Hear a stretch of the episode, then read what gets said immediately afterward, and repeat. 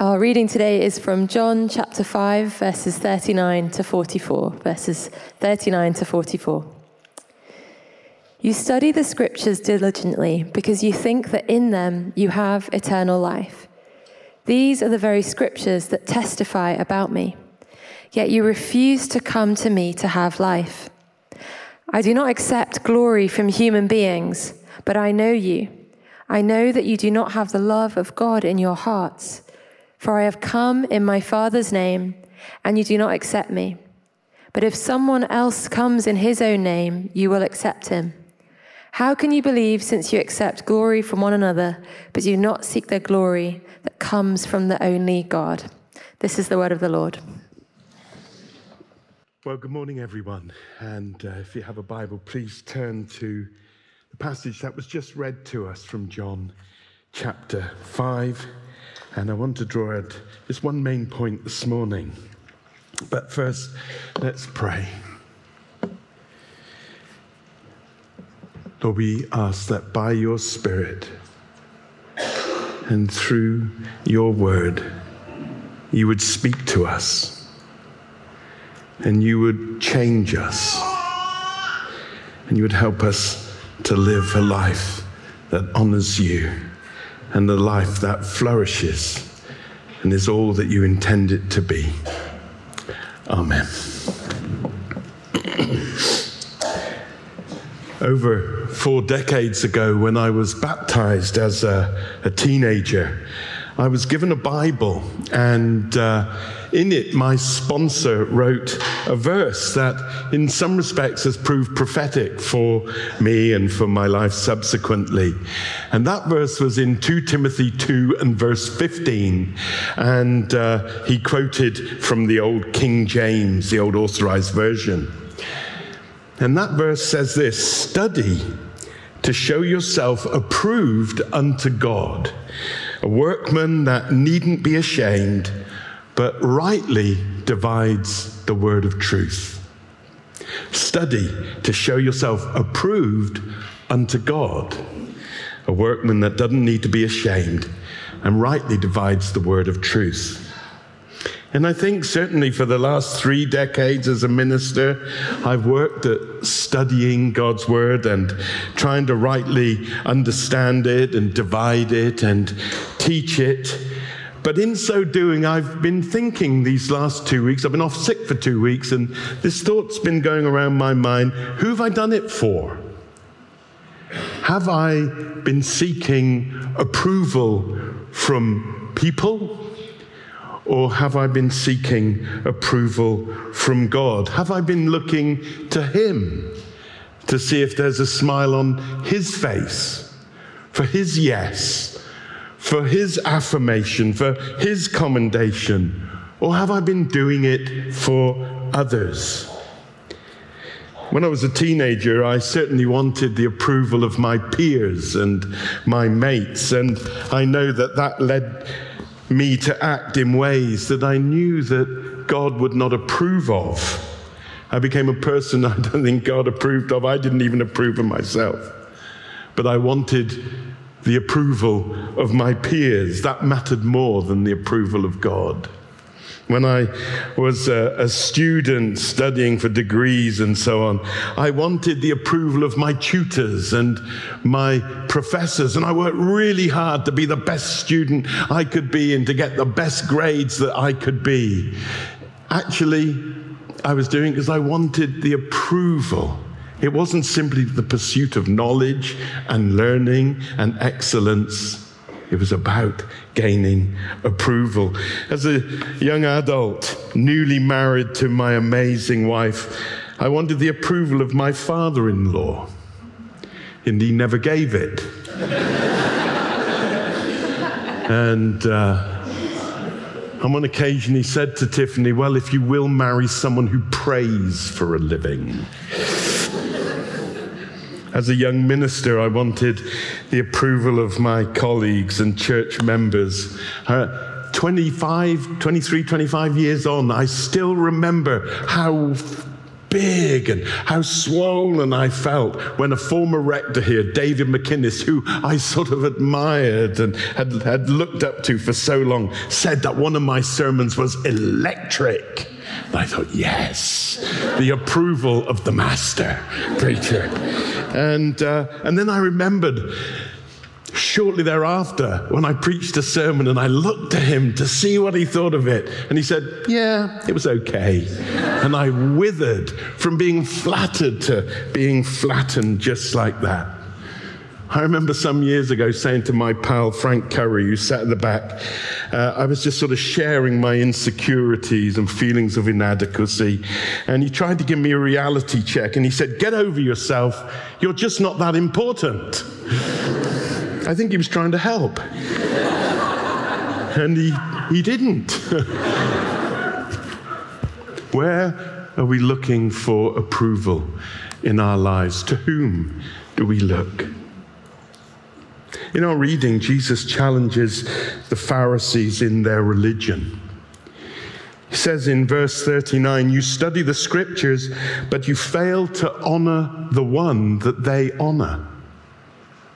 You're studying the book, but the book points to Jesus and glorifies him, and yet you reject him, you're not seeking him. You're just studying scripture for its own sake rather than the goal, which is him. In verse 44 of our reading, Jesus says, you grasp at glory from one another, but you do not seek the glory that comes from the only God. Whose approval, whose honor, whose rating are you seeking? Elsewhere, Jesus said about the Pharisees that they do their religion to be approved by others. He said they love to be honored in the marketplaces. They love to have the best seats at banquets. He says that they have their prayer shawls and they design them in such a way that the tassels at the bottom are sticking out. And these symbolize prayer, and they want to be seen to be people of prayer. He says they make a real show at giving their money to the poor, but it's not because they care about the poor, it's because they want to be seen to be generous. And Jesus summed up their religious motivation in John 12 and verse 43. He says, you love the approval of people more than the approval of God. And the sad thing is that by seeking mainly the approval of people, they forfeited and missed the approval of God. The fact is, many of us are approval junkies. And we're looking forward in all the wrong places, and we're living for the approval at times of the wrong persons rather than for the audience of one, the one whose value judgment on us really matters. And whether it be how many friends or followers we have on Facebook or Instagram or Twitter or TikTok, I don't have any of those. I do have a podcast. How many people follow that? Or how many likes or emoji hearts we receive on a post, acting in certain ways against our conscience amongst our peers at work, so at college, so as to be noticed and approved.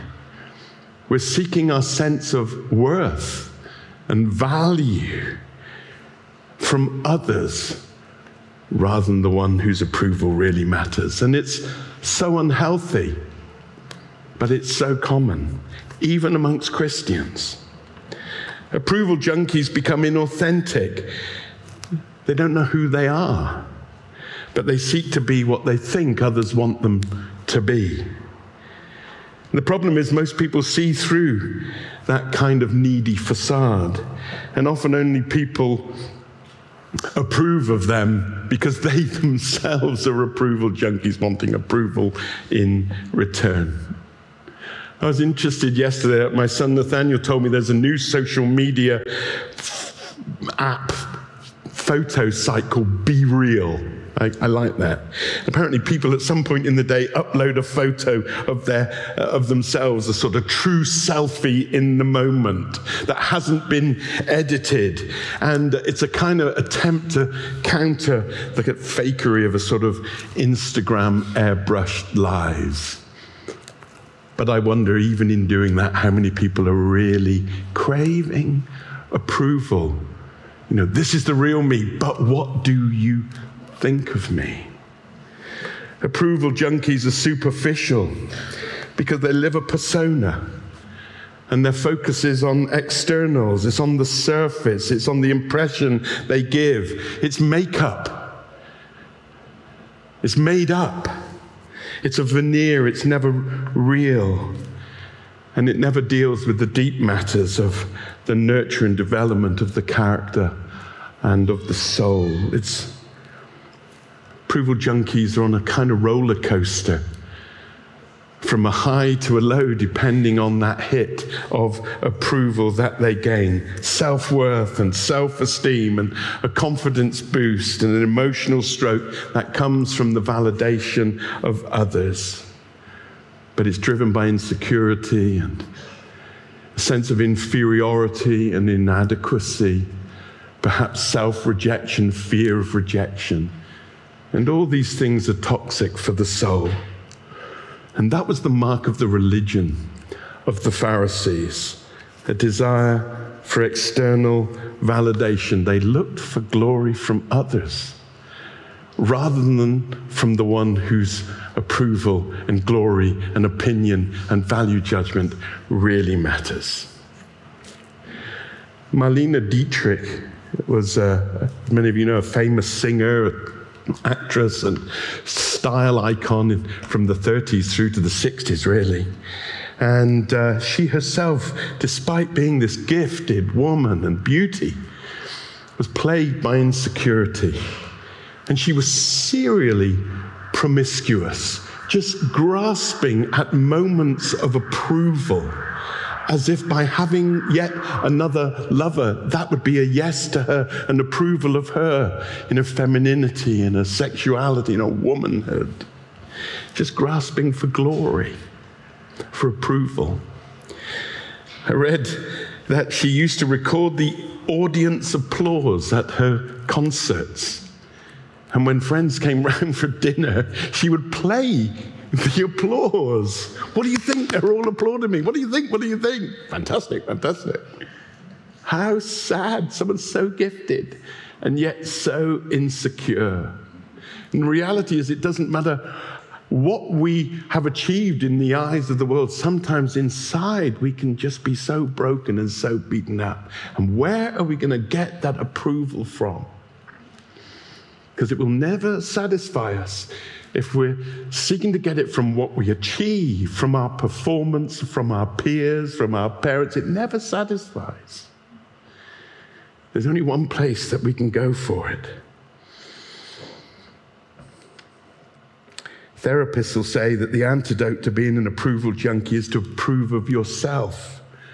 And maybe that's true, but how do you get to approve of yourself, and what are you to approve? I think the main focus of the way of Jesus is that we're to live in the approval of God, who saw us from afar, and he loved us, and knows the very worst about us. He knows the truth, and yet doesn't say no to us. In Christ Jesus says yes to us. Secondly, the approval we seek is found through the approval that we give. It's not wrong, in one sense, to seek approval and glory and honor. I actually believe we are ontologically wired for it. It's as old as Eden when our first forefathers fell. And St. Paul says they lost their glory. They fell short of the glory. And they felt shame and they felt nakedness. This pursuit of glory, this pursuit of approval is really a pursuit at the core of our being to replace what was lost at the beginning when our first forefathers sinned. And ever since it is, as it were, naked, and approval and honor and affirmation and success is an attempt to cover that sense of nakedness and shame. Preacher Tim Keller says, the desire for God's approval is at the center of our souls. It's at the core of our being. but it's also at the core of his being, because he's the God who wants to approve us, who wants to say yes to us. And that deep, gnawing, inchoate longing for God's yes over our lives that drives us in so many ways to achieve and to find all sorts of substitutes can indeed be fulfilled when we hear the Father say yes to us. The sad thing is that the approval of the one who matters the most is often the approval that we seek the least. How do we seek the approval of God? How do we find that? How do we hear that? Where does that come to us? Well, it's not by performance. And it's not by our purity. And it's not by being a perfect person. It's not by our sacrificial giving or our passionate devotion or intensity of our worship or how much we pray. Is there nothing like that? We receive the honor of the Father when we honor his Son. We receive his honor when we honor his Son.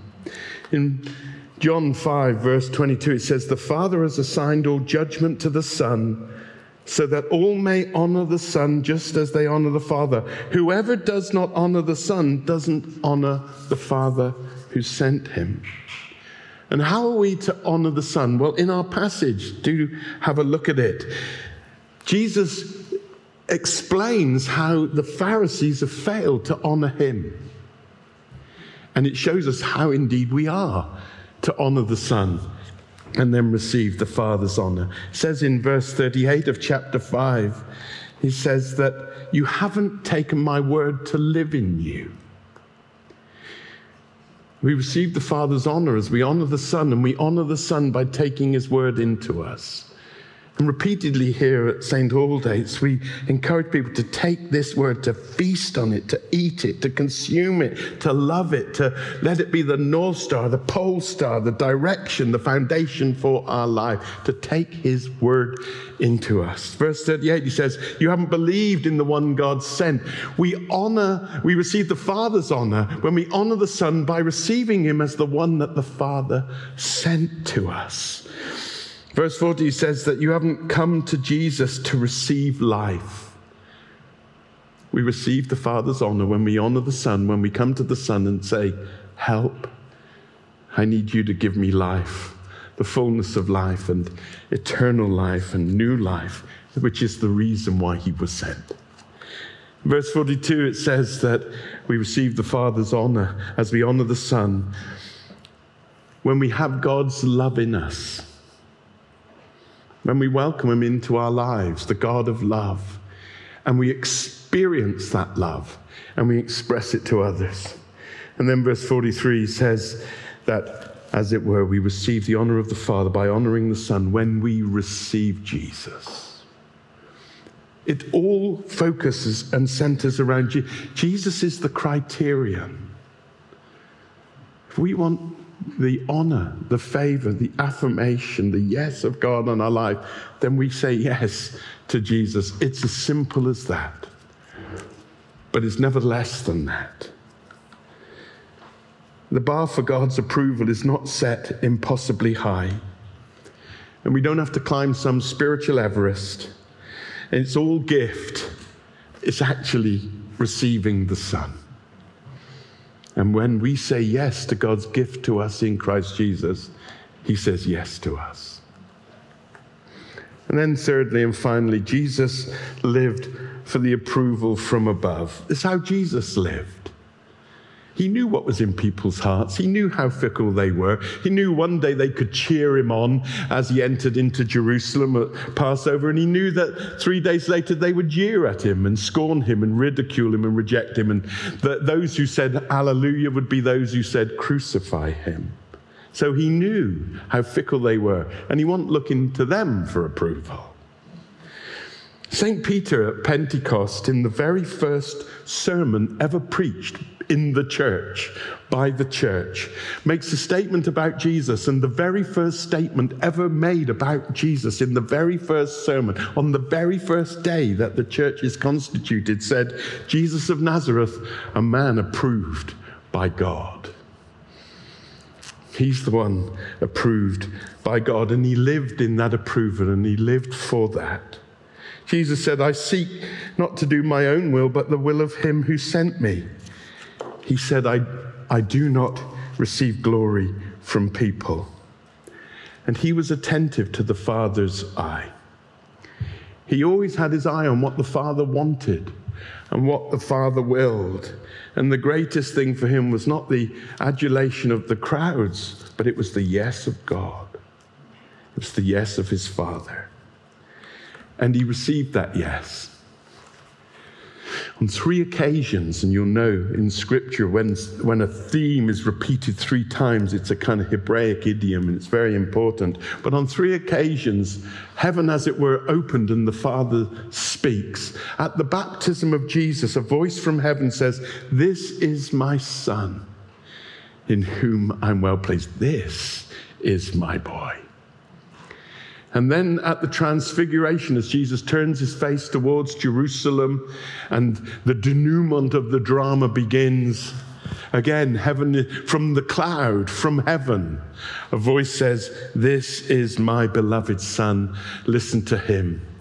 And then as the cross drew near, Jesus prays, "My soul is troubled, yet, Father, glorify your name." And a voice from heaven says, "I have glorified it, and I will." On three occasions, three key moments, the Father's yes to the Son. Have you ever heard God say yes to you? Have you ever heard? What really matters is the voice from heaven. It's not the voice from earth. And so often we're scratching around and pursuing and seeking that. But that's the one that matters. Eric Clapton, the legendary blues guitarist, rock star, what a genius he is in many ways. Also a terribly tortured soul. And I don't know if you know his story, but he became a drug addict and a sex addict and a buying addict. He was just an addict. And really he was attempting to fill this great craving and gnawing and emptiness that was in his soul. And how did that originate? Well, he grew up without his father.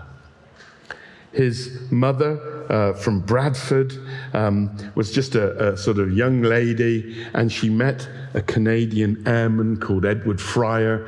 He was just based here at the end of the Second World War, and they just had a fleeting one-night stand, and she became pregnant, and he flew off and never returned. And she gave birth to Eric Clapton. And he was brought up in a very strange setup, told that his mother was actually his older sister, and it was all very weird. But he lived this life of great brokenness and just this ache inside him. And whether it was excelling at being the best guitarist in the world, that he probably was one of, or then with the fame and fortune that came with it, just trying to satiate this need in him. Some of you will know one of his most famous songs called "Father's Eyes." He says, "Sailing down behind the sun, waiting for my prince to come, praying for the healing rain to restore my soul again. My father's eyes, when I look in my father's eyes, my father's eyes." He knew the source of that pain, but of course he never experienced the healing of it. And what we need is the Father in heaven's eyes, and his yes, and his approval, and his glory, and for him to say, "That's my boy." And the fact is, you have such a Father, and he is waiting and longing and willing to speak that over you, that voice from heaven. "This is my son, this is my daughter, in whom I'm well pleased."